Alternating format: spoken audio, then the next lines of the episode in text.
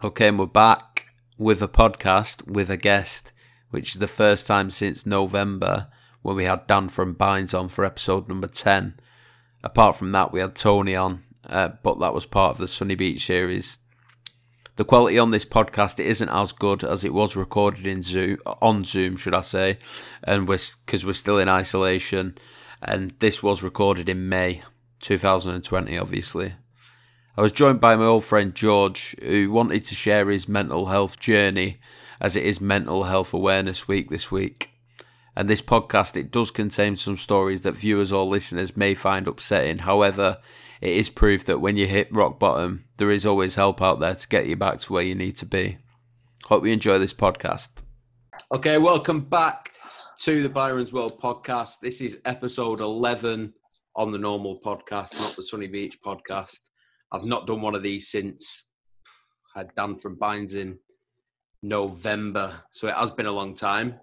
But I have been doing the Sunny Beach series, and I've actually got with me today a very good friend of mine who I did meet over in Sunny Beach. I've got George. How are you, mate? Hey, you all right, mate? How you doing? You all right? Not so bad. Not seen you in in a while. We've had the odd FaceTime here and there, but It's probably been, uh, it's been about three years, isn't it? So yeah. So literally probably this month, probably about three years. So yeah, it's going to be a bit of a spoiler alert for the uh, a Sunny Beach story series. This it's going to go way too way forward. So I'll, we're gonna we're gonna start with the last time I actually seen you in person um, was in the summer of 2017. Me and you was going to be running the company. Well, we was going to be running an events company, not the whole fucking thing. know That would put in charge. we was going to be running an events company over in Bulgaria for a nightclub called DGV. Um, George was going to do the sales, and I was going to do the events. Um, but at the start of that season, it's safe to say your head wasn't in the game. No. Um, it wasn't nice to see. If you if you want to elaborate on that, uh, whilst we was whilst we was there um, before the inevitable happened when you did go home. yeah, I mean, um, can you still see me? Sorry, That's gone off. I don't know. Now I why- can. Oh, my mate. He's back yeah, now. sorry, my mate was trying to call me there. Um, yeah, so where do I start? Right, basically, so we like you said, we was gonna go and work out there, weren't we? So we we um, I was gonna be the sales, like you said, you was gonna be the um, the events manager, and I was. It was something I built up to for a long time. Um, something I really wanted to do because you know how much like I loved Bulgaria, Sunny Beach, the Viking. It, it chokes me up now actually, and I haven't I haven't spoke about this in never in public. Spoke to my mates about it, and I'll, I'll be open if people ask. But Sorry to cut you off. Just to put a little bit more context on this, George, when he said he, he built up for it, uh, George had done two or three seasons previous to that. yeah, that's it. Yeah, that Yeah, so- two two seasons. Sorry, yeah. So I Yes, worked two seasons. Um, as in got like to a point where I yeah. yeah, that's it. It's like selling tickets, working on bar crawls, basically just drunk all the time, but loving it. but it got to a point where I thought, right, where am I going with this now? Like, where, what, what do I want to do? And I thought, do I want to go back and not really earn a lot of money and just be drunk all the time again? Can I kind of do that? Uh, so I thought the only way I'll go back is if I go back as a manager, um, which I got offered a job by Mark Watts, one of your good mates, Watsy, who I actually thought before I got to know Watsy, I used to think I was a bit wary of him. I thought, oh, I'm not sure if I like this geezer. Do you know what he's like? It can be uh, very, unless you know him well, he won't give a lot away. Yeah. Yeah. so so you're like a bit wary of him, but I've got to know him, and he's he's a proper decent guy when you get to know him. And uh, I think it was around uh, January 2017, I got offered a job uh, to be room two manager. So room two was obviously below the Viking, wasn't it? But it was connected, like the same people owning it. And uh, then we went off to that holiday in Borovets. Up in the mountains. so we, we went into uh, basically went to a managers meeting. So all the managers of the Viking of, of room two were going to Borovets, weren't they? To have it was a ski resort, but it was basically just a piss up where we say what we think we should do for the summer. So we we're all fired up, telling stories and that, and we was in such good spirits, and as if we, me and Byron was going to take on the world. That's that's that's how it was. But not before that because I was going to work with Matt, wasn't I, in room two? And then I got out there and Watsy went to me, George, I need to speak to you. And I was thinking, oh shit, I'm like that, my art scan. I'm thinking, what have I done already? Because he was that kind of guy, wasn't he? And then uh, he said, George, I want you to be the Party Square sales manager. And I was just like proper. Anyone who knew me out there knew how much I loved it and how much that job would have meant to me to get it. So it was the, it was the best thing in in my life at that time. I couldn't have been happier. That was the best thing that could have happened to me. I loved that place so much, and to be offered that job, the responsibility of that was was something special. So we had a great time out there, didn't we? And, like we spoke for ages. We was just like me and you just hit it off, didn't we? Yeah. The first time we met in 2015, but Yeah. but we was like we're going to take on like the world basically. That's how we felt. We had so many good ideas. We've done this, we've done that, but then after that, my mental health started deteriorating.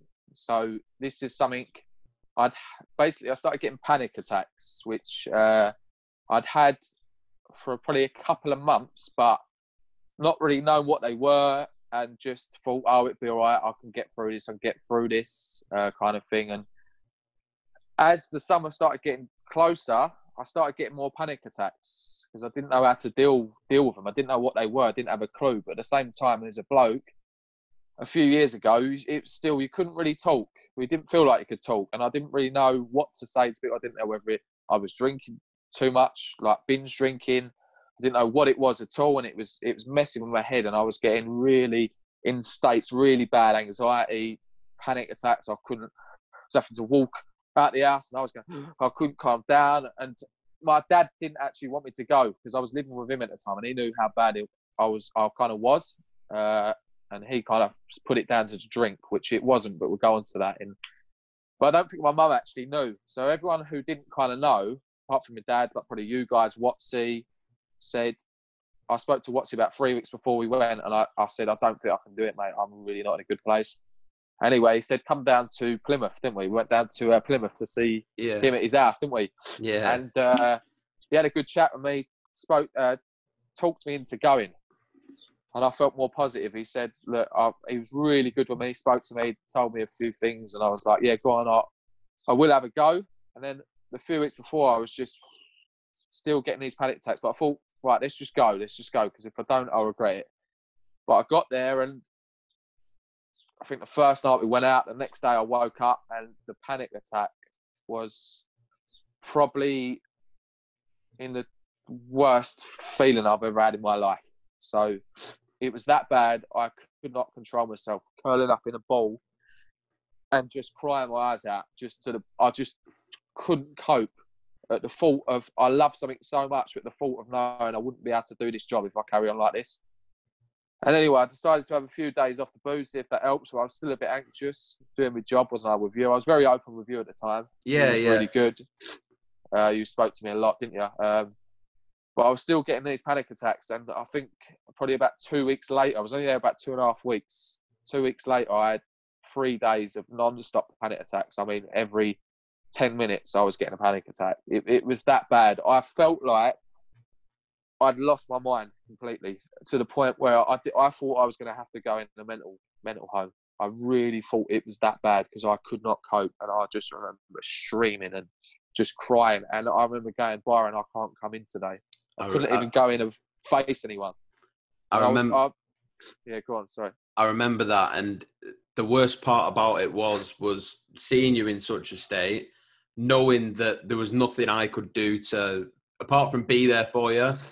There was nothing else that I could do which would make you feel better. Because, like you said, you you know you tried, you thought it was due to drink, so you knocked the drink on the head, but then you kept getting them, and then you know you you came to me and Watsy and and said like, look, it's they're getting too much. Um, behind the curtain, me and Watsy did speak about it, and he said, "Well, what do we do? We, I mean, we don't want to lose George, but it's in his best interests that he goes home Yeah.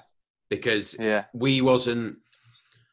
Although we wanted you and, and needed you there, we couldn't keep you there for your sake. Do you know what I mean? Yeah. It was. It we, was. we had to put you first.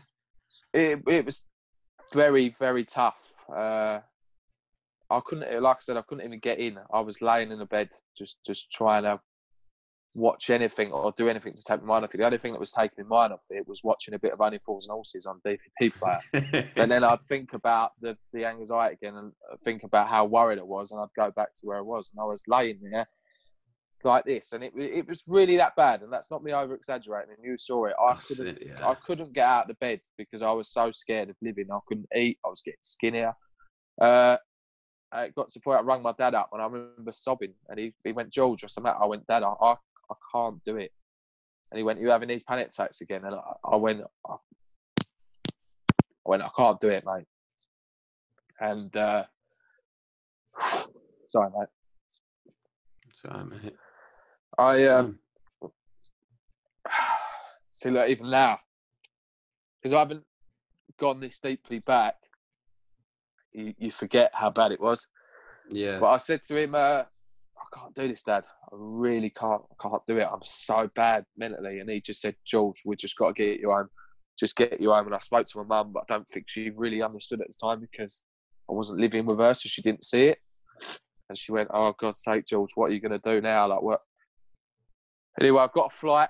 I was devastated because you know me, how much I loved the place, how much it meant to me. I needed that was my everything. At that time, I didn't have a driving license. I didn't. I wasn't have any qualities to offer back home. I didn't have a good job I could go back to. I didn't have anything really, apart from obviously my brilliant family and my close mates. I didn't really have anything, any guide, like uh, any way to look forward to it, anything in life, if you know what I mean, any kind Yeah. of guide of where to go. My everything I put into was Sunny Beach. You said something earlier and it hit the nail on the head. Sorry, you said uh, you go away for them six months, uh, four or five months, or whatever it is, and then you go away and you've got eight months of just wishing you was back in Bulgaria. And Yeah. Until you've worked there, you cannot understand that. You know everyone out there. It's just the best thing in the world. It was the best thing in the world at that time, and uh, so I, I, that was a hard decision to make. But I was so messed up, and I remember the last day I I, I wrote out a thing on a. We both love Ricky Hatton. so I've still got it. I was gonna try and dig it got it. out, but yeah, yeah, it's it's I've, I've put it away. It's in storage away, Yeah. so it's safe. I was gonna drag it out before, and then I was like, oh, gotta gotta get in here to record it, so I didn't have time. but the Ricky Hatton poster. So when George when to George did, yeah, so when George did leave, yeah. Um, he bought he bought you bought some things from home to remind you of home pretty much. You bought the the little Trot Trotters Independent Traders freewheeler, didn't you? Um, the Ricky Hatton poster, which we had we had up above the telly because we lived together in the same apartment as well. Um, Yeah, and yeah, there was a, the Arsenal mug. You left me the Arsenal mug as well. did I? Post on. Yeah, Fucking but like you said, it Um, was um, it it was Ah. it was hard because it was we did have plans to take over Bulgaria pretty much, and when you did when you when you did leave, it was. I mean, I'm gonna get I'm gonna speak more about this on the Sunny Beach series. Fucking hell, when I eventually get that far down the line, could be about three years away Yeah. Um, but yeah, it it, it did. It, it was hard. It was hard seeing you go. Um, and I knew I wouldn't get a replacement because we were speaking a lot, we were skyping a lot during the uh, during the winter. But Yeah. uh, but like I said, my main interest was you making sure that you were better, and that's why I kept in touch with you um, when you did get Yeah. home. So when you did when you did eventually get home, what, what did you where did you go from there? Seeking help. Well, um, I got home and I was. Um, it was a relief to get home in the end because I was so scared that I was getting. People say, "What you having panic attacks about?" Maybe. Well, I was just getting panic attacks about anything, about my health, about my mental health, whether I was going around the twist. Um, I could worry about literally anything. It was that bad. The thing is, when you get in that bad headspace, you could worry about anything, literally anything, and it will make no sense at all. And um, it got to the, I got home and I was like, I was thinking, right, at least I've got the NHS. That's what I was thinking when I got home. I thought, because that I know that I can get help. If I was in Bulgaria, where would I No, go? you couldn't go anywhere there. Not in Bulgaria, mate. They'd give me a tequila. you know I mean? That's- that was- Rakia. That's it, yeah.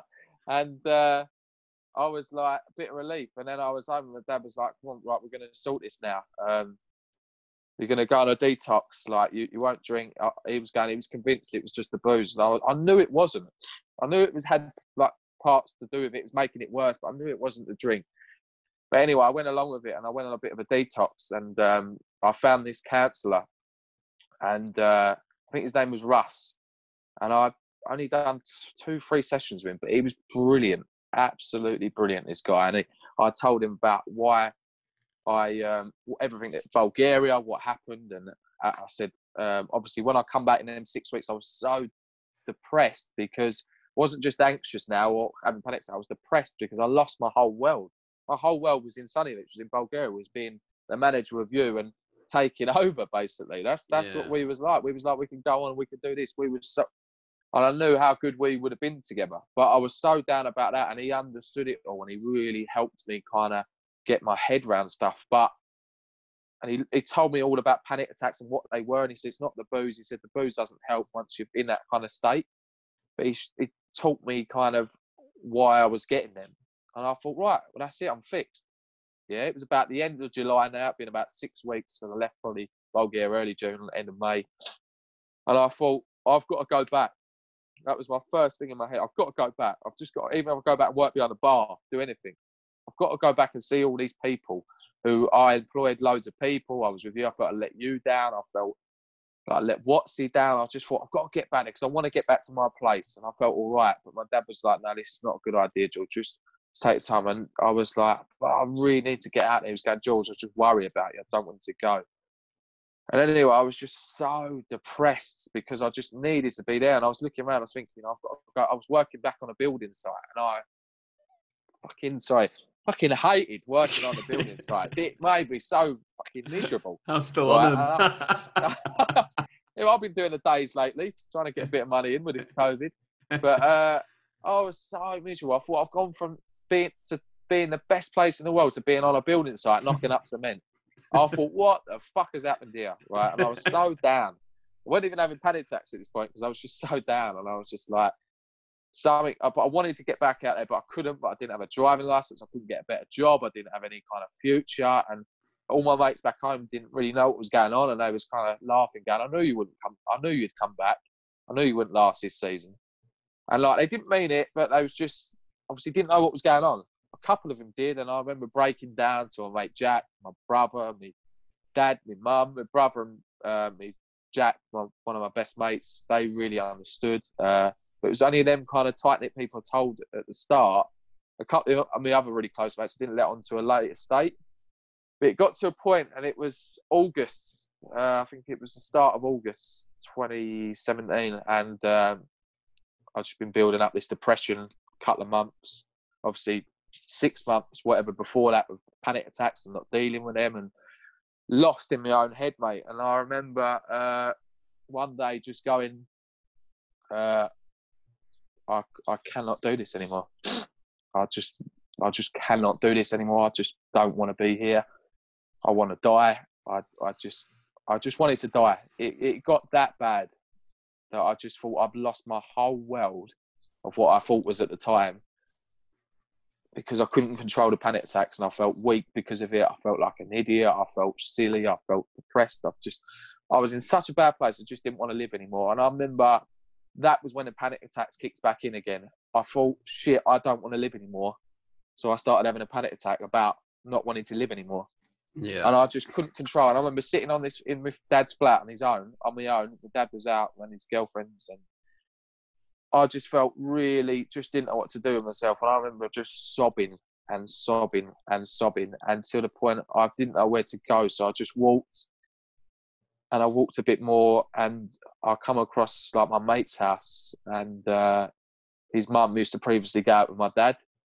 And I remember knocking on the door and I just remember just just being there like that. And uh, I remember guy called Charlie Charlie Bell answered the door, and he went. He was uh, my mate's sister's boyfriend at the time, and he said, uh, "What's the matter, George? So you all right? You all right? How you doing? Because you know me, I was all, always been happy, go lucky. You all right, mate? How you doing? Like that was just, yeah, yeah. my personality, and I, I'd never suffered from any of this before, so it was new to me. I didn't know what it was. It all started in like 2017, so And I remember standing at that door and I just broke down into tears to the point uncontrollable. I was sobbing and he went, mate, what's the matter? And he come up, cuddled me and he pulled me in the house and remember Linda, her name was, she come down and she, she goes, what's the matter, George? And I couldn't speak. You And only crying that much, you can't Yeah, speak. yeah, yeah. And I got sat on the sofa, and Linda was there, which is Tom's mum, which is one of my mates, and Annie's sister, and then Charlie. And that was the first time I opened up and I said, they said, what's the matter? And I couldn't get my words out. And I just said, I don't want to be here anymore. And I was, don't want to be here anymore. I, I really, I just want to die. And I just remember streaming, and they was, they, you could tell they looked at me like, shit, what, like, what, what where's, I mean, no one knew what was going on. And she went, Don't say that, George. And I was just, I said, I just don't want to live here anymore.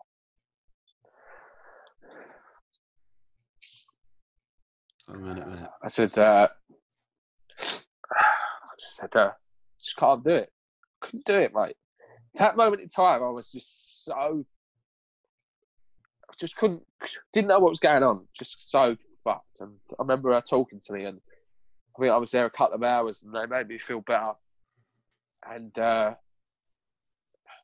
she rang my dad. She, I think she's my dad spoke to my mum, and my dad said, "Why didn't you ring me? Why didn't you ring me? You could have spoke to me. Like I would, I would always be there for you." Sorry, mate. Did you And just uh, did you ma- maybe feel too proud to call your dad yeah, like, like my, I, my dad's always very open. I can always speak to my dad, same as my mum, and it's it's not a thing of they're very they'd always help me. yeah, Brilliant parents, brilliant parents. But I just felt like a I didn't burden. wanna- I didn't- didn't- yeah, and I felt like a burden. I didn't want to worry them. I knew if, if I was worrying them, they'd be uh, they'd be scared, and I didn't Yeah. want to tell them. So I didn't want to be open with anyone. And uh, I I remember getting back, and I was just sobbing on the sofa. And he said, "George, we need to sort you out, mate. You need to go to the doctors, and I'm not having any other way. You're going, and you're going on the tablets because before." I was kind of like, I don't want to do this, and he said, "George, you need help. We're gonna, we're gonna sort you out. We're gonna do it." But I didn't believe it. I didn't believe I could be sorted out. yeah, And I remember he spoke to my mum, and she was just didn't know what, didn't know what was going. Really, I she kind of found out. Remember the next day she picked me up. I booked a doctor's appointment. She picked me up, and uh, it was a very quiet journey. And she's before we, we was a bit early for the touch. She went, "Let's go in Costa." And I would never forget this moment. I sat in Costa, and it's like you're not even there. You're not even in there. That's what you feel like in your head. You're looking for your mum. You're looking for anyone else. yeah, And you're looking around and you're thinking that everyone else is, is all right and I'm here just messed up. And I remember sitting there um, and I was just thinking, I just want to die. I, I just want to kill myself. I don't want to be here anymore. And I just, and my mum, I couldn't say that to my mum. And I remember getting into the doctors and I walked through on my own. She said, Do you want me to come? I said, No, I'll come on my own. And the doctor said, What's the matter? And I just broke down. I said, I, I just don't want to be here anymore. I just want to die. And uh, I don't think she really understood it. it was put it this way: the doctors. I, I went to the doctors a couple of times, and I didn't think they was any good, mate. They just give you tablets, push you out the door, go Yeah. right. Here's number for therapy, but you can't get through to the therapy for about three, four months. that's So what. I'm, just got- yeah, You're just taking these tablets, and you, you don't. They help you come up and level out, but you're not sorting out the issues or the problems. Do you know what I mean? yeah, So it's all right, just take the tablets, but you're not dealing with the issue. You're just taking tablets, and you Yeah. get cast aside as someone who's just a depressed person, or this or that. And really, you just had a lot of incidents that have come along, and you haven't known how to deal with them, and you've just fallen into a trap of depression and anxiety and, and stuff like this. And uh, anyway, so I was taking these tablets. I was just, I was just, just going through the motions with them, and just didn't really know what to do or how I felt. But I was taking them for I think a couple of weeks, and um some days I felt a bit better, and I wasn't getting panic attacks, and I thought, uh, oh, I'm feeling all right now, and this, and then when as soon as you get a good day, you think, oh, I don't need these these now, I don't need that, and these panic attacks are gone, and then the next day you come crashing down, and you're so fearful in the end of waking up. You don't Yeah. even want to wake up because you know as soon as you wake up, your brain goes, shit, I'm here again. It got that scary that I didn't want to be awake. yeah, And I had to force myself out of bed to try and do anything just to not be in my own head. It was that bad. I can't, I would, wouldn't wish it on anyone, on anyone ever. No. I really mean that. I, I could not wish out on anyone. It was that bad. I did not see a way out at all. I just couldn't, see how I was going to get out of this. I, I said, I remember saying to the doctors, this is it, isn't it? My life's done. She went, what do you mean? I said, no one comes back from this, this bad. She said, try and be positive. I went, I can't. No one comes back from this. I honestly thought that. And I remember, another, it's about a week later, a big, big stepping point was um, my, my mate knew I was, a couple of my mates knew I was down. A few of them didn't know how bad I was. I remember James Pritchard, who you know, taking me to uh, the harvester for a couple of beers. He said, look, have a couple of beers. And he said, you can get through this. You just, he said, he was the one who advised me to go to a therapist. He said, George, if, if you was getting your house plastered, would you do it yourself or would you get professionals to come in and do it? And I went, well, I'll get professionals to come in and do it. He went, so why are you ashamed to go and get a therapist to help you with your head when they yeah. know what they're talking about? And, uh, sorry, just wiping away. And, uh, I thought, yeah, that clicked. Uh, but I didn't really accept that advice for a couple more months. So I remember sitting in, uh, my mate said to me, look, you need to get out of the house. Come on, let's do some exercise. My dad was saying, come on, get out, do some exercise, release some endorphins. You can do this. And I remember getting in my mate's car, his Mini, his name Jem, Jem Pop, one of my best mates. He's, he's a lovely lad. And uh, he, he started saying, what's the matter then, George? And uh, none of them really knew apart from my mate Jack, the family and that. And I said, I just don't want to be here anymore, Jenna. I just want to kill myself. I'm getting thoughts about it every day, but I, I just don't think I can do it, but I don't know whether I can or not. And at the time, I think he was shocked and he was like, no, you'll be fine, mate. You can, you. And I remember going to this football, and anyone knows me knows I love football, and I was playing, but I weren't there. I was not there. I was looking through the ball, and I was looking. I couldn't even focus on being on that football pitch. Anyone who knows me now would go, no way. Like you, when you're on that pitch, you are the most passionate, determined geezer, and I just standing there like, no, I'm done. This is me done. It's like you was watching yourself through somebody else's eyes. Yeah, I just, I just, I was just there, but I wasn't. I was in thinking about how I'm gonna die, or do you know what I mean? It was, it was that bad, and I don't think. I think if my mum watches this now, my dad, whoever, whoever's close, it will really upset him because I don't think I've ever got this deep with them. It's upsetting because me it, because I'm one of your yeah. friends listening to it, and I and I, yeah. I knew and I knew I kind of knew the crux of how you was feeling from when you was when you was still in Bulgaria before you did come home, and I, will never forget one of the times you I, I, came in, tried to be like oh cheerier because I knew that you was upset in the morning. I'd yeah. come in from work, and uh, I looked at you. I said, "You all right, mate?" And you went, "Yeah, yeah, I'm fine." and then you just burst out into tears. I'll ne- it'll never leave me. This I just remember you wait. You wailed at me and said, "Why am I not normal?" And I was like, "George, you are normal. What's wrong with me? Why am I not normal?" And you kept repeating yourself. I was like, "George, you are fucking normal, mate. You're just not yeah. well." I said, "You're not so well." I can't you, even remember that. And you, need yeah, I said, I said, "You're not well. You just, you need to go." And it, it was, it wasn't nice seeing one of like listening to one of my friends tell me that they're not normal, and I was like, yeah. you are normal. You just you're just unwell." But yeah, like I said at the start of this at the start of this podcast, I knew that you needed to go home. But yeah, when you said you went to the doctors, um, a lot of people do have mixed opinions on this. Me being, uh, I mean, I have my own personal opinion about it. When they put you on the tablets, what do you make of the uh, the antidepressant tablets? Because I think a lot of people who do take them, I've never touched them myself. Um, I've been. That's not to say that I've not been through some some hardship myself because I have. Um, yeah. A couple of people advised me, you know, when I was going through a, a bad time a couple of years ago, and they did advise me, you know, just take them and see how you get on. I never wanted to, um, yeah. But I think a lot of people can get on them, and then the actors kind of, uh, well, they they have like kind of a placebo effect on them. So then when they're not taking the tablets, they think, "Oh, that's it now. My head's going to fall off." Um, but then yeah. when they are on them, what, what was your experience with that? Do you, do you um, think that they did help, or well, well, with yeah, with sorry, mate, with me, um, you, you you get a lot like you just said there. A lot of people tell you different things. Someone will tell you yeah, type. Someone will tell you not. They don't work. This that. For me, um, now this is something I've looked into. There's something therapists have told me before. Uh, I haven't taken them for probably two years now. So I think I was on it for about a year, maybe just under. And uh, I think what they do is they, they're not going to make you happy. Forget that. Yeah, they're not going to stop panic attacks. Forget that. They're not going to stop anxiety. They're not going to stop you feeling low at times. What they do do is they pick you up. Yeah, so little chemicals in your brain, serotonin.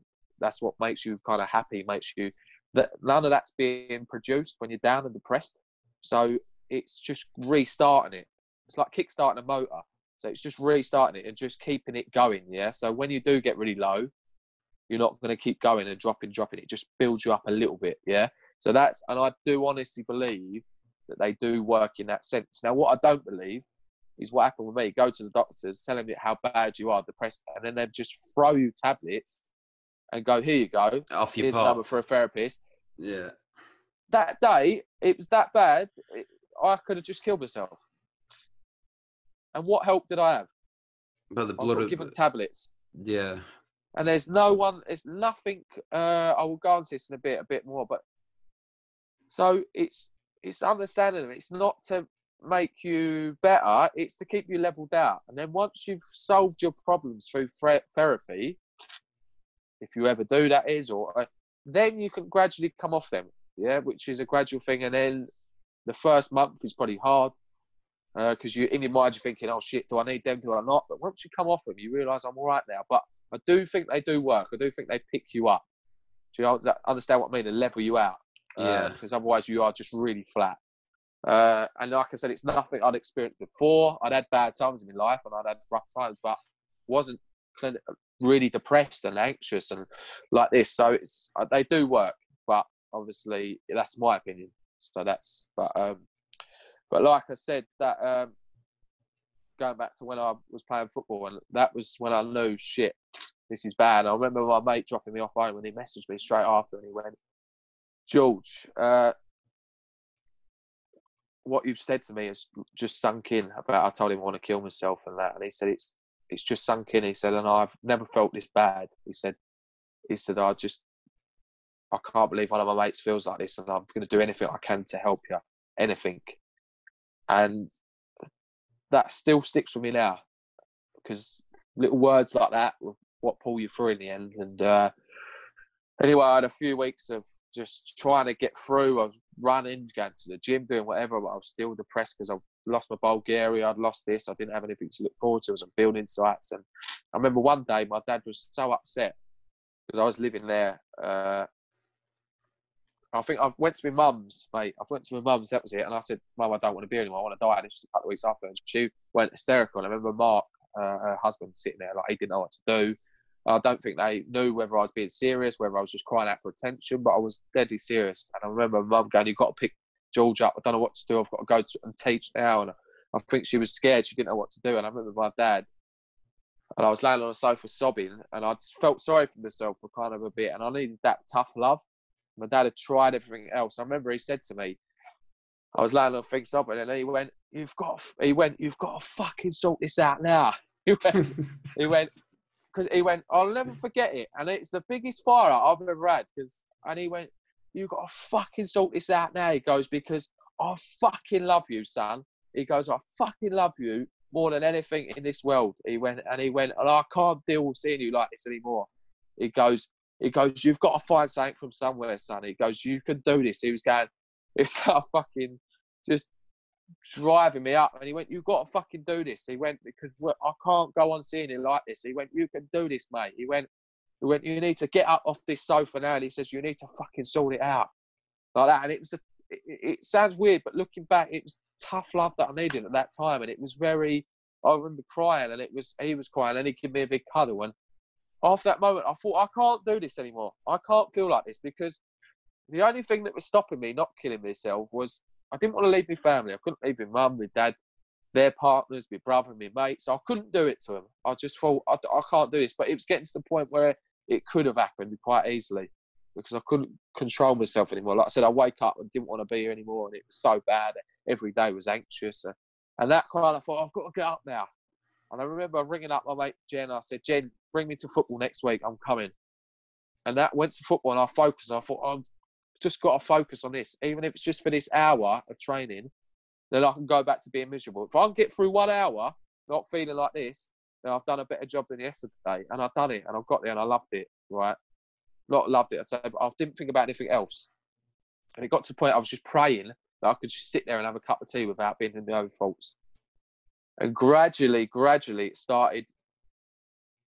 One hour turned into into two smoke. hours, and then two hours would turn Yeah, into three hours. Or like one hour, one hour on its and then I'd have a shit six hours, and then I'd have a good 20 minutes. yeah, And it sounded silly, but it was that bad, Byron, that 20 minutes was good. And then I just think, well, I was sleeping so much because I needed it. And, and, and eventually, over the period of about a year, I was still anxious towards the end of the year, but I could cope with it more. And I'd just get little moments. I remember what he said to me, George.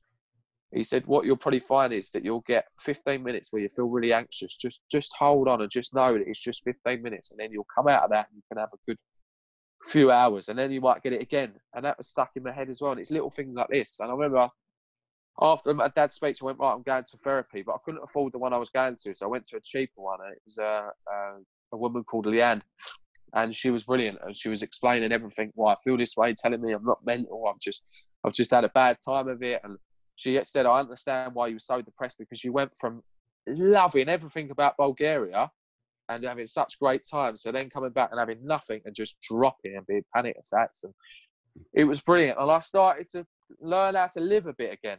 So I was getting moments where I was still getting panic attacks, not panic attacks, I say, kind of stopped getting them, but I was getting anxious, really anxious. And I was like, oh, and overthinking. But I knew in certain moments I wasn't getting that. And that's the moments I was living for. And the reason I was doing that was for me family. And I remember being on a building site one day and I said to myself, I will stay on this planet until the until the day I have a natural death, I said. In my head I was saying, because I will never ever put my family through this. I remember drilling that into my head and I used to say that before I went to bed and I, I was having a really bad day and I was thinking, no, I can get through this. But I was too busy trying to fight my own head, if you know what I mean. yeah, I was struggling. I was fighting. And I said to my therapist, I'm really fighting against my own faults. I'm trying to fight, but I'm, I can't. And she went, George, you, you are never, ever, ever going to be able to fight your own faults. They'll always be there. It's about learning to live with them and learning to accept them. And one of the things the therapist, the guy said, he said, Look, George, he said, I could think the craziest things. I could go and tell you now I'm going to rob a bank. I could think that in my head. I could go and tell you I'm going to go and do this. But it doesn't mean that it's going to happen. It's just a fault. Yeah, And I, I that really sunk in. I went, shit, yeah, like just because I'm thinking I'm to kill myself doesn't mean I'm gonna. And I started calming down a bit. And it's little things like this. Therapy, let me tell you now, if anyone out there is struggling, go to a therapist. Just pay the money. You'd happily go down a pub and have a night out spend a load of money, but you wouldn't go and pay for a therapist. Now go and pay for a therapist because they just dig down into your brain. And it is something I don't know whether you've done it, Byron, before or not, but it, it's it's brilliant therapy, and it's just. Have you been before? Or I've not. I wish I had though. Oh. A couple of years Yeah. back, um, when I was going through a well, a bit of a different bit of a different situation to yours. Um, Yeah. But well, say a couple of years back. It's happened a couple of times in my life. Um, well, life, we, we'll go back to 2015 actually. Um, told you about this before when I well told you personally um, when I got back from Denmark. yeah, I Remember, obviously I, had, I had a Danish girlfriend once, and I came home, and I remember getting home and going up the stairs. It was like five o'clock in the morning, uh, and my parents they they go up for work really early in the mornings, and obviously the relationship out there didn't work, but I wanted it to work so bad at Yeah. the time. Do you know what I mean? Obviously, everything I follow the the mantra like everything does happen for a reason. Like uh, yeah, you know, it does. Everything falls into place eventually. You know, something what doesn't make sense, like what didn't make sense then, makes a lot more sense now. yeah, Um, definitely. But yeah, I remember with my parents, they was getting up for work at like five, just as I was getting in. Um, and I remember walking in the bathroom. My my mum looked at me, and I just burst out like just fucking in floods of tears. Yeah, I was like, well, I was, I was saying something like, why me, why me? Um, and then I remember my dad looking at me, and my dad's kind of, kind of old school, kind of not. Um, Yeah. I think my dad's in that category of blokes who struggle to speak about their emotions. Um, Yeah. you know that age group because that's how it was back then. It's understandable, Yeah, isn't it? definitely. Um, but Different he- times. yeah, exactly. And I, I remember he just looked at me, and the look that he gave me, I just knew there was. He, he looked at me, and he he was genuinely speechless. Like he knew Yeah. there was nothing he could say, nothing he could do. But they was going to work. Like I said, it was five in the morning, and so they'd got off for work. I'd got into my bedroom, um, and I remember just just wailing, wailing and wailing until I cried. my- literally cried myself to sleep. Yeah. Um, and then the next couple of weeks after, well, I'd say the next month, two months, maybe three months after that, um, I'd, there'd be there'd often be times where I'd just be sobbing to my mum, uh, saying, well, saying stuff like, I don't, you know, I didn't want to be there anymore. I don't. Yeah. I've had it more severe since then. because Yeah. so, uh, well, there was another similar si- uh, another similar situation a couple of years later. Kind of, kind of not. Um, Yeah. I think with me, and when I get myself down, it's more. It's me against, kind of like what you were saying. It's me against my own head Yeah, yeah. and I beat myself up. And like a lot of blokes, a lot of blokes won't won't really want to admit it. Um, but there is often times when you just don't feel good enough. But that's not the case. It's just because you're in, you know, you're having a bad time. Um, yeah.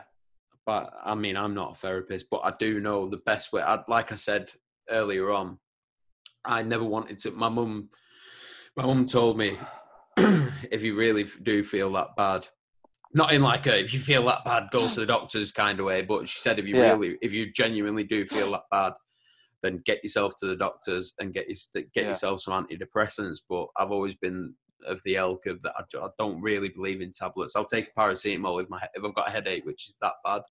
Um, Yeah. But I didn't I didn't want to do that. Not not because I was too proud to go and speak to a doctor because I'm quite an open person anyway. I'll speak to Yeah. anybody about anything, you know, if I've got a problem or whatever. But I didn't want to go down that route of the tablet, so um, I I just spoke. I spoke to a lot of my good friends. Um, my mate Johnny, when I was at my worst, my mate Johnny, if he's watching this, one of my best mates, um, he really fucking helped me. I mean, really helped me.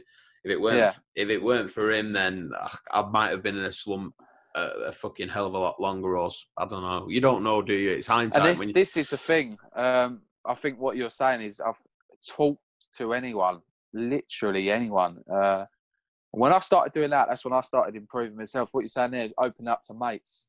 I suppose with me, what you just said there, uh, if you hadn't have talked after maybe two, three months, you would have slumped more. I didn't tell anyone about the panic attacks for five months, at least six months. Yeah, and so that's when, and that's when you see yourself. it become more. too much. Yeah, it become too much for me to cope with on own, and that's when I went down. So I think what you just said there, maybe if you had a few more months where you just kind of ignored it a bit, pushed it to one side, it gets worse, doesn't it? So Yeah, uh, well, I was I was kind of in a situation where I'd I'd had a breakup from a previous relationship, but I stayed in the place. It was it was stupid, but I did really. yeah, Um, I stayed in the place. Um, she moved out, and I stayed in there. So I was Yeah. staying in an apartment which wasn't in my hometown. Um, it was on like a twenty minute drive away. But you know, when you're in that state of mind, you don't want to, like you said earlier, you don't. I didn't want to worry my mum, my mum or my dad because I know that my mum would panic about me because she knew from a peer that from a previous experience when I was down from when I came back from Denmark, she never wanted to see me there ever again. yeah, Yeah. Um, and I remember just sitting in this sitting in this apartment, uh, not this apartment, my my old apartment, um, on my own. Obviously, I've, I'd moved in there with with one of my one of my ex partners, and uh, it just it it felt weird. I wasn't sad. It's really hard to explain. I wasn't sad. I wasn't sad about the relationship ending because I knew that it wasn't going to work, and I knew that I was. Yeah. Uh, yeah, I won't go too deep into that just because you know, just in case I'll, I can speak to you personally about it. But I knew it wasn't the relationship ending which had made me like I was. It was the fact Yeah. that I felt like it was a repeat of what something what had happened previously. Yeah, yeah. It it felt like Denmark all over again. So I was Yeah. beating myself up. I was saying to myself, "Why have you let yourself do this? After all the advice I had off my family and everyone and my mates, why have I have I let that happen again?" So. I remember sitting in just sitting in the other apartment, um, and one day my uh, I, I had the buzzer go because it was like on the third floor or so. I heard the buzzer go on the apartment, so I got to the phone, picked it up, and then it was my dad, and he, he was just like, "Let me in," and I was like, "What are you here for?" He said, "Just let me in." Um, and him and my sister had known that I was, you know, I was in quite a bad fucking way, and that I'd been round to my mum and I've been crying and everything. Yeah. So he- he'd let me up.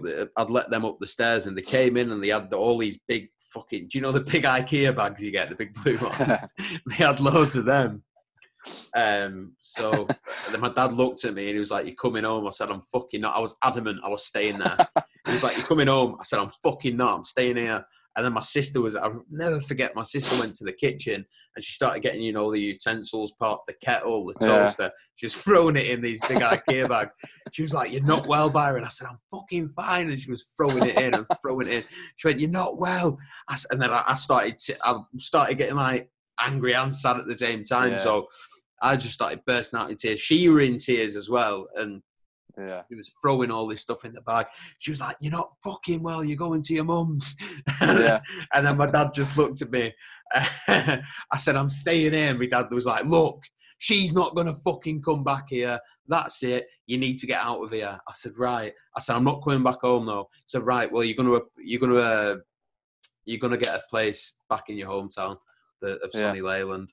So then I, I Beautiful Leyland. yeah, I put in for this place here, and uh, then I moved here, and then I lived here on my own for a year. But that was it's like you were talking about before. You remember moments when you're in them places. You remember, you remember, like you said, with your dad when he picked you up off the couch and said, "That's come on, this is fucking it now. I'm not prepared Yeah. to see my son like that anymore." Quite a similar situation to what my dad was. You know, my dad was saying to me. Um, yeah. Kind of need someone could just see to pull you up. yeah, I could kind of see like my dad. He, he's he'll only he'll he'll keep his thoughts to himself, thoughts to himself. But I can see him when he's bubbling over, and then that and then that were it. I, I knew that we were going to say something, and then he was like, "Right, that's it. You're out of it. You're getting out. You need Yeah. to get out of here." And that was it. So between between my dad, my sister, and my mate Johnny, and a few of my other friends as well, but.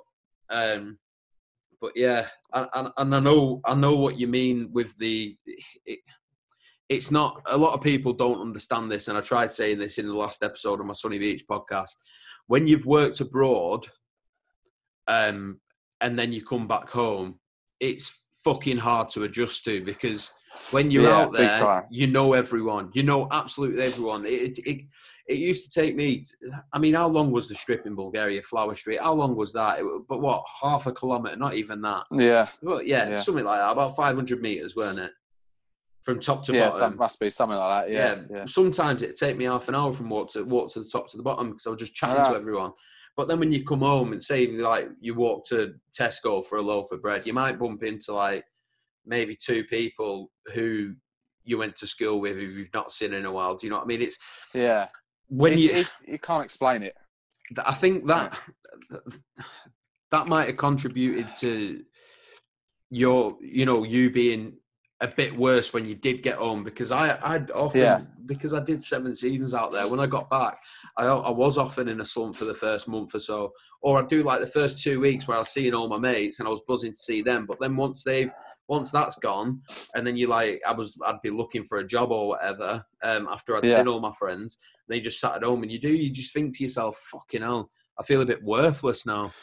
Well, you, you go from you, you like people work abroad, yeah, and they they go to wherever. They go, Magaluf, Ibiza, I don't know, Zante, and you you they work in these places and you see them, and there's a few of them working in each bars, and they look like they have brilliant times, and they they obviously do, but when you go to Bulgaria and you work for a place like the Viking, where there's 120 people, other workers working with you on the same team, you build a good connection with a lot of them. You live with them, you party with them, you drink with them, you eat with them. You are with them 24 hours a day. And like you said, you walk down that strip and you know everyone and you speak to everyone. And you like us, we talk to people. We like talking to people. And you, when you're out there, you're kind of something, can't you? You're something uh, you feel like something because everyone Yeah. knows you and you're you're like you're having a great time. And then to come away from that, like you said, even once you come away at the end of a season, it probably takes a month or two, and then you kind of get back to normal life in Britain,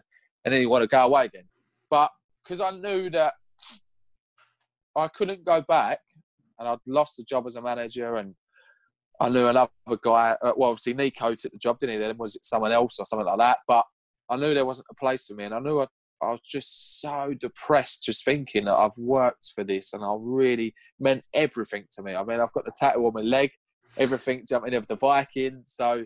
You know how much it means to me. The same as it meant to you. We, I think that's why we got on so well. We was like almost passionate about the Vikings in Yeah. another way, weren't we? So to lose that was very hard. And I say it probably took me a year to get over the fact that, right, I'm never going back. took me to the next summer when I didn't go to go, right, well, I'm, I'm not going back. Uh, and that's when, obviously, I'd been through therapy for about six months at that point, and I was getting better. Like I said, I was still getting my moments, but I was, all in all, I was coping well. And I still couldn't work out why why I was still getting these moments, but I was through little things and worrying about things. But in the end, I remember going to myself, right, I'm going to get these faults, whatever. So whether I try and fight against them or not, I'm just going to get them, and it's something I'm just going to have to accept. And once you start learning to accept your own faults, whatever they may be, and listening sometimes just going, you're talking a load of rubbish in your own head. You start feeling better in yourself and it's a weird old thing and it's not something to it's easily done. It's very it's very hard it takes time but you get more and more better uh, that's what i mean and now i'm in a completely different headspace. I mean i wouldn't even wouldn't even dream of dying. Like i, I couldn't think of anything worse. I, i've got I love my work i've got a beautiful son do you know what i mean? I've mrs molly i've got do you know what i mean? I've got great family, great friends, and I wouldn't dream of anything like that. But I was in such a bad headspace back then. That's how I felt. But it's taken me a long time. And when people go, "How did you kind of recover?" Like close mates, I go, "I've never recovered," because I think that's a bad word. People go, "I've recovered. I'm fine now." And as soon as they get a bad day or a bad week, maybe I've had three good months and they get a bad week, they think they're back there again because I've had it. And in the end, I remember listening to someone on the radio and they said, You don't recover, you just learn how to live with yourself Yeah, and learn how what, Yeah. learn how to cope with yourself, how to learn to live in your own thoughts and stuff. And I started thinking, yeah, I'm going to stop using the word recover. So every day I have a bad day or a bad week, I'm not going to get down and think, oh, I'm here again. I'm back in this place. And gradually it started getting better and better. And I'd say probably the last year or so, I get the odd day where I get a bit of anxiety, but I know how to deal with it now. And I know how to cope with it. And it's very little and often. Do you know what I mean? I, I could go a couple of months and be all right, and I get a bad day, and I just think, well, it's just a bad day, George. Do you know what I mean? Do you, do you understand what I mean? And it's, Yeah. So I've got hay fever, so I'm a bit bunged up. but uh, I'm like, fucking hell, the old bugle's going. But um, yeah, so you kind of just learn how to deal with things. And like three months ago, I think it was, I, I was obviously now you know I'm a personal trainer, fitness instructor. I've started my own business and worked very hard. So uh, I was doing another job on the side working for a school, and it was getting too much, and I was getting all stressed out again, almost getting to the point where I was going to have a panic attack. And I thought, I can't do this. I need to manage myself. So I, I spoke to my boss, was very open with my boss, and they said have a bit of time off. And I had a couple of weeks off, and I went, look, I can't do this anymore. I'm so stressed out, doing too much. And I had a really bad, probably three weeks for the first time in about two years. I felt really bad, but I wasn't like the, like suicidal or anything. I was just really stressed and anxious, and I thought, shit, I could be going back to that place. But as soon as I left that, I was back to here again. And it's like you, you end up seeing it as a learning curve. I mean, if I look back now, if I didn't have them times of Bulgaria or the times of how bad I was, I wouldn't be the person I am now, and I wouldn't be ha- be able to deal with things like I can now. Like I've had a lot Yeah. go on, as you, you probably know, in the last year with Molly's side of the family, and I think I've dealt with things pretty well. Like obviously, you get your days, and it's I know now that if I have a day, that's all right. I'm allowed to have a day where I'm down. I'm allowed to have a day where, and I could go and talk to someone but Yeah. that's acceptable. When you don't know that and you don't know that that's okay, then it's very hard to deal with. Uh, but that's something I've learned to deal with, and it's something. At the end of 2017, I thought to myself, right, like I said, you know, when I was doing a lot of sport, a lot of football, and I threw myself into football, and I was like playing twice a week. I was loving it, really getting fired up. And then for them moments, I wasn't thinking about anything else. games and training. Yeah, I won't think of anything else. And I thought, right, I'm on site. What can I do? So I was on site every day. And I thought, I love this sport. I love talking to people. Yeah. So I thought, right, what can I do? I thought, right, go into something to do with sport. So Geezer, my old PE teacher, put something up about going on a course. I went on this course. So I was doing that on the weekends. Uh, I started doing driving lessons in the evenings. I finally passed this test after about three months. So I passed this course and I got offered a job at Dean's. And I finally started seeing like a bit of uh, a bit of a future. Do you know what I mean? A bit of somewhere, a bit of direction is the word. And that slowly from there, I started building. So I started, when I started doing personal training, fitness courses, and from there on, it's just it's gone up. Do you know what I mean? And obviously, you get your days and you get your times where you come down. But I know now that that's just life, and you're going to get moments. But all in all, uh, like I, I know how to deal with things now, and it's it's not to say that I won't have bad days in the future because I will. Uh, but I wouldn't. I was worrying at one point. Am I just someone who's depressed all the time? No, no, I'm not.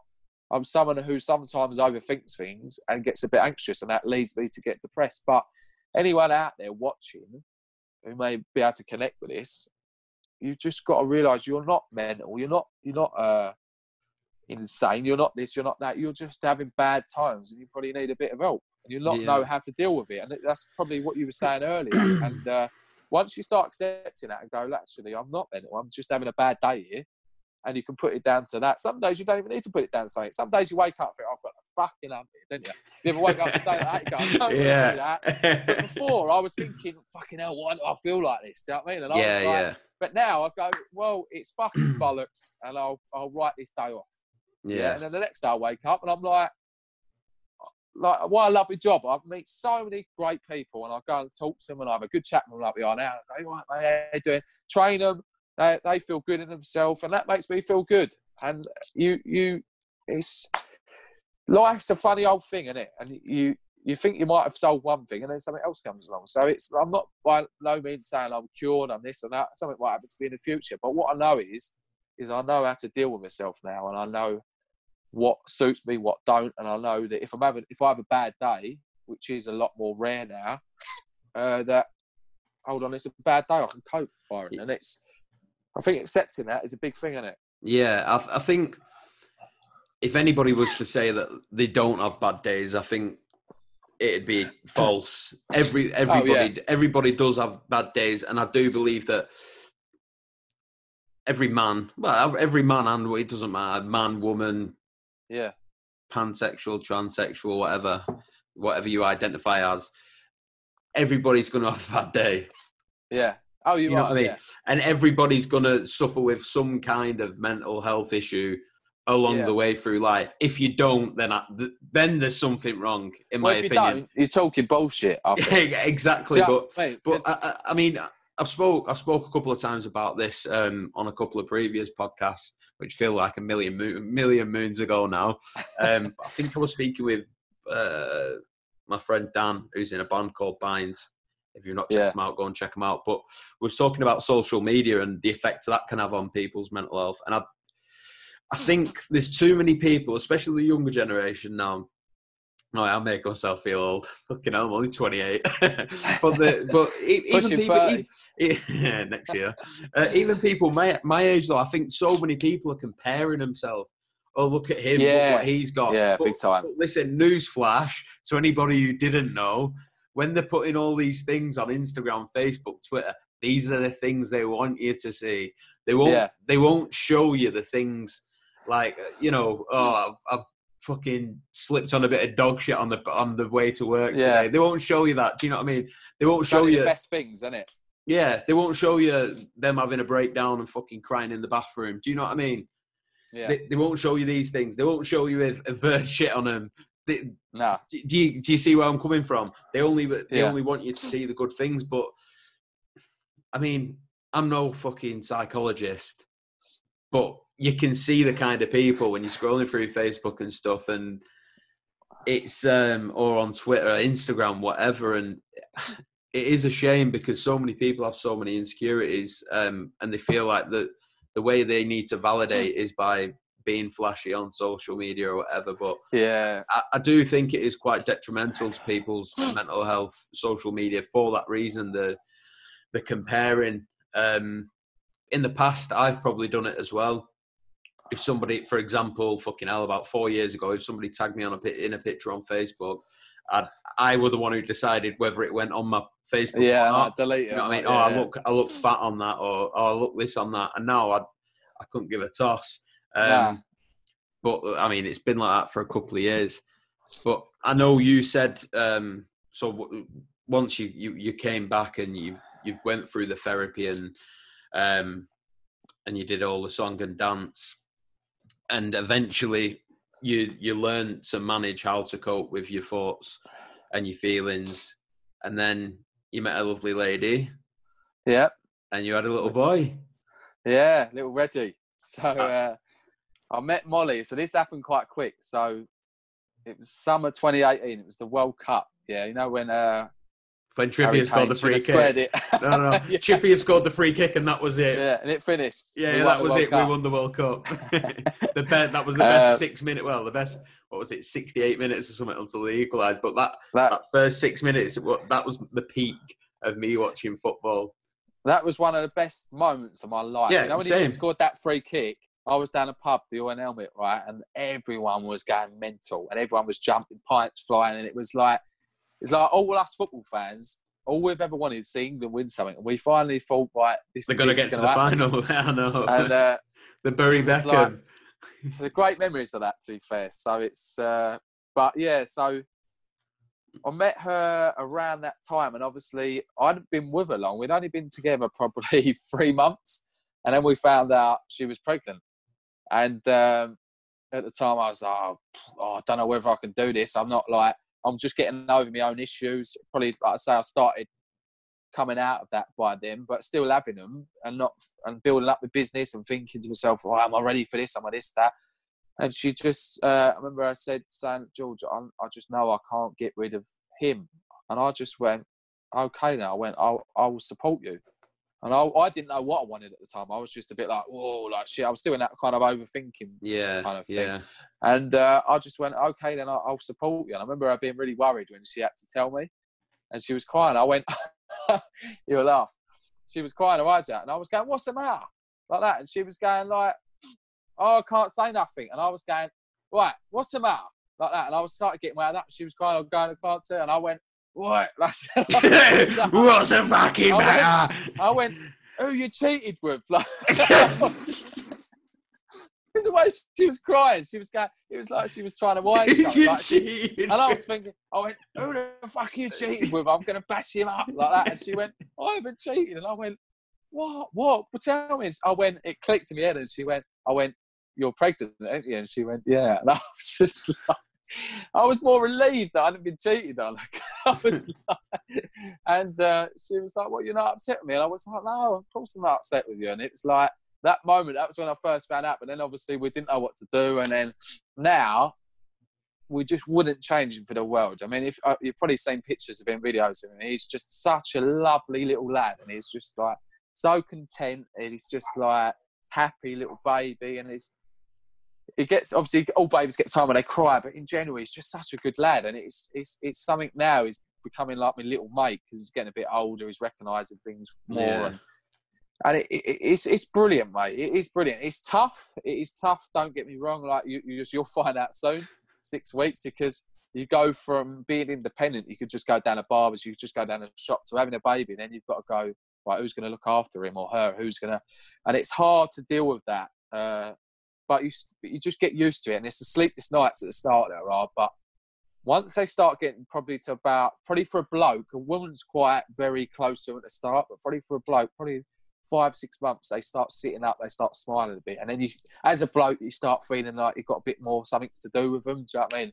And uh, it's getting more and more like that now. Now he walks like a bit, and then he crawls, and then you just can't leave him anywhere. So it, it's it's as it, it gets easier for a bloke. So, uh, but obviously, I'll speak to you about that on, a, on another level. But no, he's brilliant, mate. So for him, he's just, and I kind of think now, you know, he said everything happens for a reason. I think at the time, I had fantastic times in Bulgaria. I wouldn't change it for the world. I, I loved every minute of my first two seasons, and I really did. And uh, obviously, I didn't like the way it ended on my third season, but looking back now, I think I, I probably needed that. It calmed me down having Reggie. I probably needed Yeah. that. And uh, it gave me more of a focus. So it gave me more of a drive to push on and do stuff in my work. And since having him, I've really pushed on with my work, and I think you'll find the same. You'll just want to do what you can to give them a good future. And yeah, it's, it's it's like I'm not gonna lie. Well, whilst we're on the whilst we're on the you know the topic of this episode, if you haven't if you haven't already noticed, is mental health pretty much. yeah. but um, Mental Health Week, by the way. That's what. yeah, doing, yeah, So- exactly. Um, but over the past, I don't know, two years probably, I Yeah. have I've not not thought like, what's the point? I don't want to be here. But I'd have a lot of mornings waking up thinking, what's the point? Like, what? yeah. Not what's. Wait, I, I, I know. to- What, I know what you're saying. not You're what's the point? I want. I don't want to fucking be on planet Earth anymore. More like, what's the point? Where am I going? Do you know what I mean? th- yeah, what am I doing? And I'll t- direction. yeah. So I'll tell you the story. Actually, you know, you just said your pregnancy story. It weren't. It weren't quite. Who the fucking hell have you been cheating on with? But I was Yeah. actually. Um, I was actually in. I was in Tenerife. Um, it might sound a bit. This is genuinely hundred percent the truth as well. I was in Tenerife, and uh, it might sound a bit fucking strange and weird. And I'm not Derek Acorah or anything, but we was in this. Derek out- dead now, isn't he? Yeah, Is he dead? Is he? Yeah. Blimey, I didn't know that. I'm not laughing. I'm not, laughing at. laughing De- at no, I'm not laughing that Derek Acorah is dead. Um, but I'm just No, laughing just- at this story, man. So, so Yeah. yeah, we was in this Irish bar in Tenerife, and oh, God's honest truth, John, something told me that my missus were pregnant. Some someone, something told me that she was pregnant. It was really strange. And I'd have one too many Captain Morgans. Oh, I Um, love a Captain Morgan's. Yeah, so I went. I went up. uh, Well, I say went up to it. It was only me and her on holiday.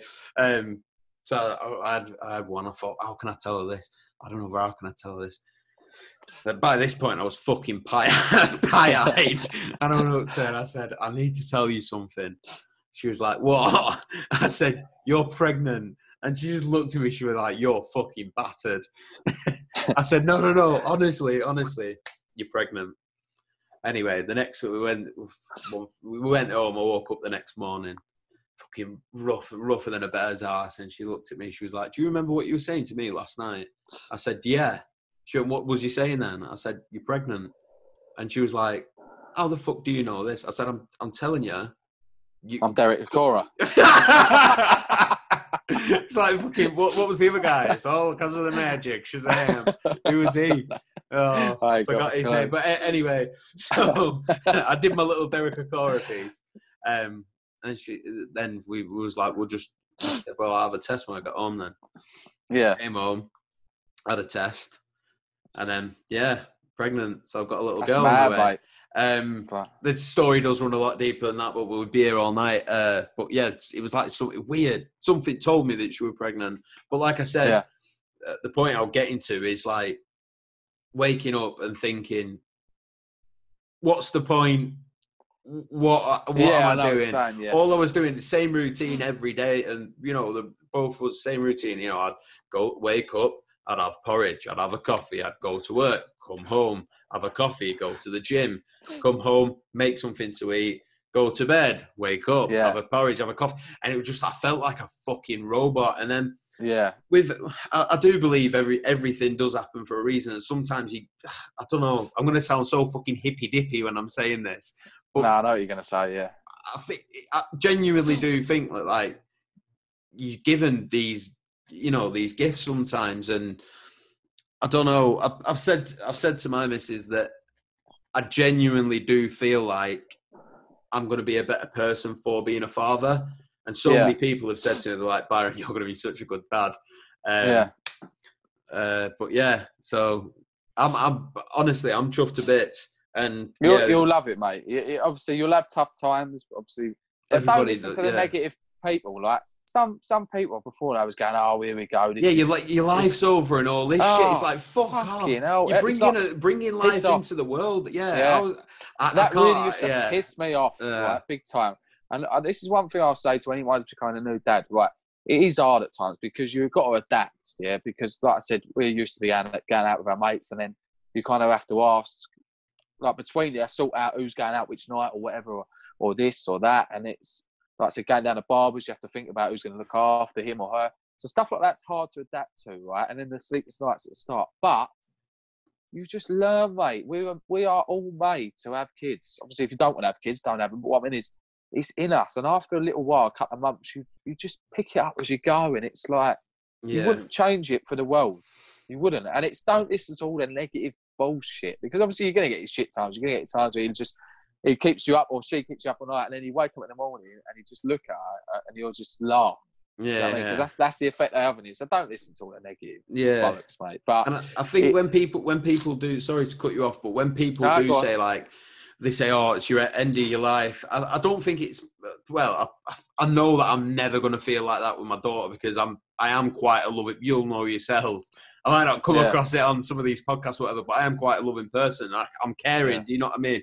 So when people say, "Oh, your life's over," I don't think it's that your life's over. I think that chunk of your life is it's over. and then, chapter. and then you're starting another life now with you know with another life you know what i mean Yeah, this this is the thing. You you're going on to a new chapter of your life, and Sunny Beach for us was a different chapter. And like I said, at that point in our life, that was everything, and that's everything we wanted and everything we needed, right? But now, both of us, we miss the memories sometimes, but it wouldn't suit us going back now. That's not what we need. that's what i'm saying We- you move what, on we- what we're having now is is good stuff. Do you know what I mean? It was just that was good stuff in a different time. Now we're in another time with different good stuff. Do you know what I mean? It's like my dad said to me once. It's it's. I remember reading that uh, a guy saying that you you play different parts in life without meaning to. It's, it's like almost like you're an actor because you're playing different chapters, yeah and it's yeah. kind of true. Like this is a new chapter for you, and it's the same. I'm, I'm still in that new chapter because he's what Yeah. 11 months old. So it's you just it's you're starting a new life in that sense, but you'll still be able to go out and do things. It's yeah just of course obviously you've got to think a bit more, aren't you? So, yeah uh, but no, mate, I can't stand all the negative bollocks, nah, mate. fuck it i can't be asked i don't listen to him Nah. We'll we'll wrap it up uh, but before we do wrap it up what what would be the the main advice you'd give to somebody who who was in a similar situation to you would you recommend would you re- recommend the, the the tablets and the therapy or just What I'd What recommend is recommend? is uh, which is something I do now if I get any kind of issue or problem. I kind of try and nip it in the bud as soon as I can. And what I mean by nip it in the bud is it doesn't mean the problem's going to be over. It just means I'll speak to someone, someone close, and I'll go, look, I'm worried about this, or I need to sort this. And I think talking to people, anyone, right? Yeah, close mates, open up. If you don't feel like you can do it with your parents, just open up to someone. It takes the weight off your shoulders. And when you're in like kind of a depressed state of mind, you, you think one way, but someone will give you another option, and you'll go, oh yeah, like that makes sense. So I think speaking to people, I think the best thing you can do is go and see a therapist. Don't be ashamed. Uh, I was going regularly, say two years ago, well, three years ago to for a year, so two years ago it finished, and then I've been like a couple of times since when I felt like I've just needed it like a bit. But all in all, I think if you're having bad times, just go and see a therapist, and like if you need help and you can't afford that, go and speak to people, you mates, yourself- anyone. yeah, Yeah, surround yourself. surround yourself with your support, friends support system. That's the word. So I know now if if I I built that's the one thing I did. I built up a support network. So I knew I could speak to my parents. I knew I could speak to my brother. I knew I could speak to my mate Jack, my mate Ed, my mate. There's loads of lads in our group chat, so I don't want to roll out all the names. I knew I could speak to any of them, and they'd talk to me. So I kind of built up. They knew that if I felt bad, I could talk to them. uh, They'd let me talk to them, and I think kind of build up support network. And if you are feeling that bad and suicidal or that, yeah, do do get on the tablets because it doesn't mean you're on them forever. It doesn't mean it's going to heal you.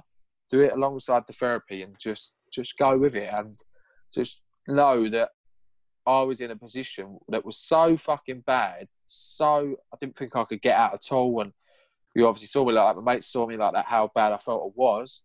And I've come out of that. And I'm not saying I've healed, I'm this, I'm that. Obviously, I'm just saying you can get out of that and start learning to live again and and go back to your normal ways, which is like just who you are, whatever that is. So, and obviously you're still going to get your times, but you can always get out. So I know a few people that have now. So just speak, uh, see a therapist, use the tablets if you need to. Always open up. That's that's one thing I will say, and I'd like to say a big, big thank you to my mates, my family, and anyone else who helped me over that time because they was brilliant. And they, they I don't even have to name them, so they know who they are. And there was quite a few of the lads and my family and stuff like that. You, Watsy, there was a lot of good people. So I thank all of you. Uh, I'm always there for people. I know you'd always be there for people. I just think it's a case of we're all in this together. Just got to try and get through and just enjoy your life to the best of your ability, isn't you? So yeah, one of them, mate. So well, thanks. It's been nice, having, nice being on. And I just was... want to say, the next one we do will be a bit more like uplifting. This is obviously it's mental health week, so we're going to talk about obviously Sunny Beach. We're going to have a bit of a laugh with other stuff, so North it will be a bit more uplifting. So. North versus South. I think South, South, South. but yeah, cheers so, for coming on, mate. It, a, it, takes a lot of courage to speak about what you have just spoke about, and hopefully, yeah, whether it's a man or woman, uh, whatever else they I want to identify as, uh, if yeah. if that can, you know, if they watch that, if, if they're going through a bad time, um, then I, I, I think they can, you know, if they can relate to your story, then I really really do think it can help. A lot Even if it just helps one person, isn't it? exactly. I mean? One's better than none, isn't it? So it's it's uh it's not. I wouldn't call it a guide. You just find your way. Everyone's different, but it's just every. Just that's another that thing I wanted to say earlier on. Everybody, literally, is different. Yeah. You know, so one yeah. one thing what works for one person, like like me, for me, like I said before, I didn't want to take tablets, so I I, yeah. I was just miserable around one of my mates, and then he yeah. got me around. He was like, "You are coming to the pub. You are coming for a pint." Do you know what I mean? He dragged me out, and then I start doing other things. And then slowly, slowly, slowly, back to normal. Well, that's it. Not normal. You still like, like you said earlier. You, you do still have bad days. Still have bad days now. Do you know what I mean? Um, you might think another thing as well. Actually, just before we do, we do finish. I thought I got rid of you then. what I, what I know, what I've noticed through life um, is things that you look forward to or you save up for or you want this amount of money in your bank when you get it sometimes at least at least this happens to me i might just be the only weirdo this happens to but you you aim for something sometimes and then when you eventually get it i find anyway that all right i've got it now now what then i'll crash yeah yeah you ever had that happen yeah, I know exactly what you mean. I think sometimes, obviously not all the time, sometimes you work towards things and then it ain't as good as what you thought it'd be. Yeah, sometimes exactly. you just, I think, think, the big thing is, last week I said, I think a lot, a lot of people, and I've, I've done it in the past, I still do it at times, you, you kind of look for other moments and look look forward to the future. When really, some of the times you're having now are really good, and and just be at peace with yourself when you're having a cup of tea and watching a, a film or something, and you're not worried about anything. Or some of the times you go down the pub with the lads or the girls or whoever, and you just have a really good night, and it's off the cuff. So I think it's just enjoying the moment as much as you can. So That's yeah, it. and like I said, thank you to you, mate. And uh, no, thanks for you. Nice seeing you. Fucking, like I said, it took a lot of courage coming on, coming yeah. on the pod and telling your story, and I think it will inspire quite a few people. But if you did yeah. like this podcast, then hit the subscribe button below, hit a thumbs up, leave a comment if you have been going through any hardship, and drop a comment below. Um, and George, George, you are on YouTube, so you can actually respond to the comments that are on the on the thing uh, on the post. Um, if you are listening on Apple Podcasts or Spotify, uh, the version there is a video version of this, so you can see gorgeous George for yourself over on YouTube. Yeah. Uh, www.